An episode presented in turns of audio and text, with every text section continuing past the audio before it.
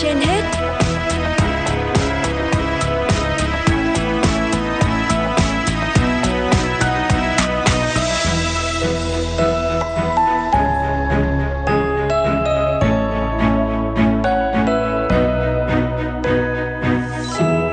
Thu Minh và Quang Minh xin gửi lời chào tới quý vị thính giả. Quý vị đang đến với chương trình Sức khỏe trên hết của Đài Phát thanh Truyền hình Hà Nội.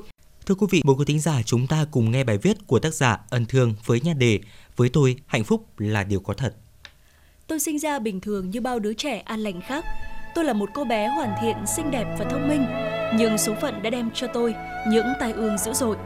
12 tuổi, bố mẹ tôi ly hôn, mẹ tôi đã đi ra nước ngoài theo tiếng gọi của tình yêu mới. 12 tuổi, tôi đã trở thành một cô bé câm lặng trong nỗi đau ê chề của một người đàn ông bị bỏ rơi, bị phụ bạc là cha tôi. Tôi vô cảm chai lì trong sự hành hạ về tinh thần và thể xác của một người cha yếu đuối, không vượt qua được mặc cảm thân phận. Cha tôi chìm trong rượu, triền miên trong những cơn say. Cha bỏ bê công việc, suốt ngày quán xá nợ nần. Tôi một buổi đi học, một buổi đi tìm cha lúc xe khướt ở một xó xỉnh nào đó. Khi thì lê la tơi tả trên đường làng. Tôi đã lớn lên trong một mặc cảm chua xót. Năm tôi tròn 18 tuổi, một bất hạnh khủng khiếp lần nữa giáng xuống số phận. Trước ngày tôi chuẩn bị đi thi đại học thì cha tôi vì say rượu ngã xuống trước giếng cổ đầu làng và bị chết đuối. Tôi nhận tin dữ khi đang làm thủ tục ở trường. Tôi chạy như điên dại trở về nhà. Tôi chạy trong một trạng thái gần như vô cảm, không hiểu, không hình dung được chuyện gì đang xảy ra bởi tai ương phía trước là quá lớn, quá đột ngột. Trong lúc hoảng tinh thần ấy, tai nạn khiếp đảm đã xảy ra. Tôi chạy qua đường tàu trong khi đoàn tàu đang lao tới ầm ầm.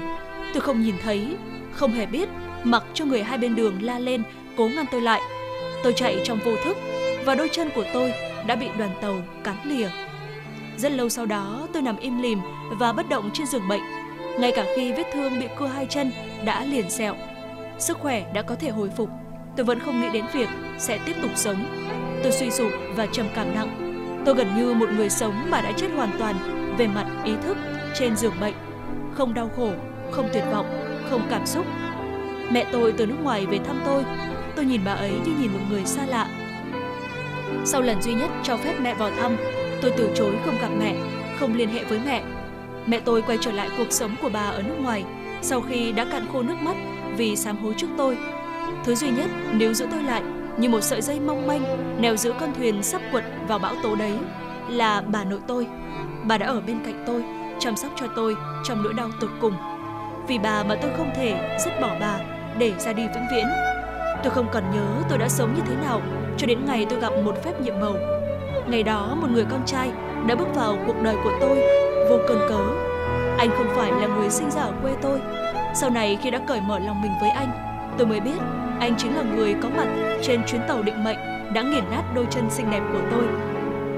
Hôm đó anh lên Hà Nội chuẩn bị cho kỳ thi đại học. Ngồi bên cửa sổ toa tàu, anh chứng kiến từ đầu chí cuối cảnh tôi như một chú chim tuyệt vọng lao về phía trước. Anh đã la lên hốt hoảng khi nhìn thấy tôi bay vào gầm tàu, gương mặt chết sững, miệng mấp máy gọi cha ơi. Tôi cũng không hề biết hôm ấy anh đã xuống tàu, đã cùng với mọi người gọi xe ôm đưa tôi cấp cứu ở bệnh viện.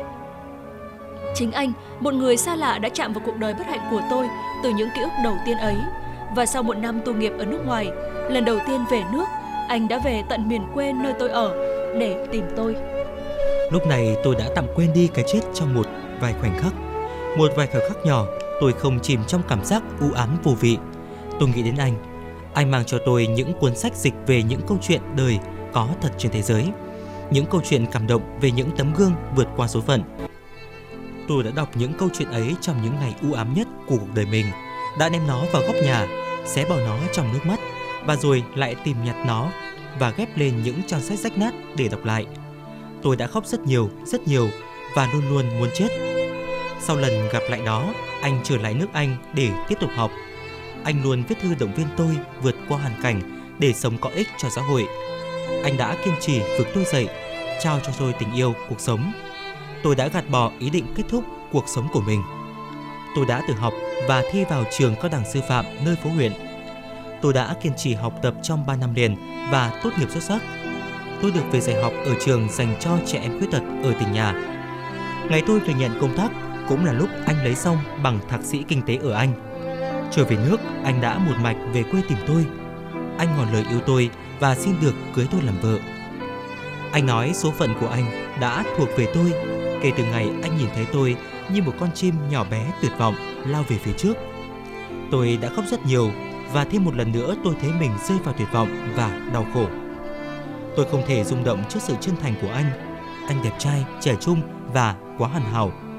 Anh là niềm mơ ước, nỗi khát khao của bao nhiêu người con gái khác. Anh đâu thể sinh ra để dành cho người con gái khiếm khuyết và bất hạnh như tôi. Tôi bàng hoàng trước lời cầu hôn của anh và tôi đã chạy trốn. Tôi, người con gái tật nguyền, suốt ngày đi lại bằng xe lăn, chân giả, làm sao có thể làm vợ của một người con trai hoàn hảo như anh.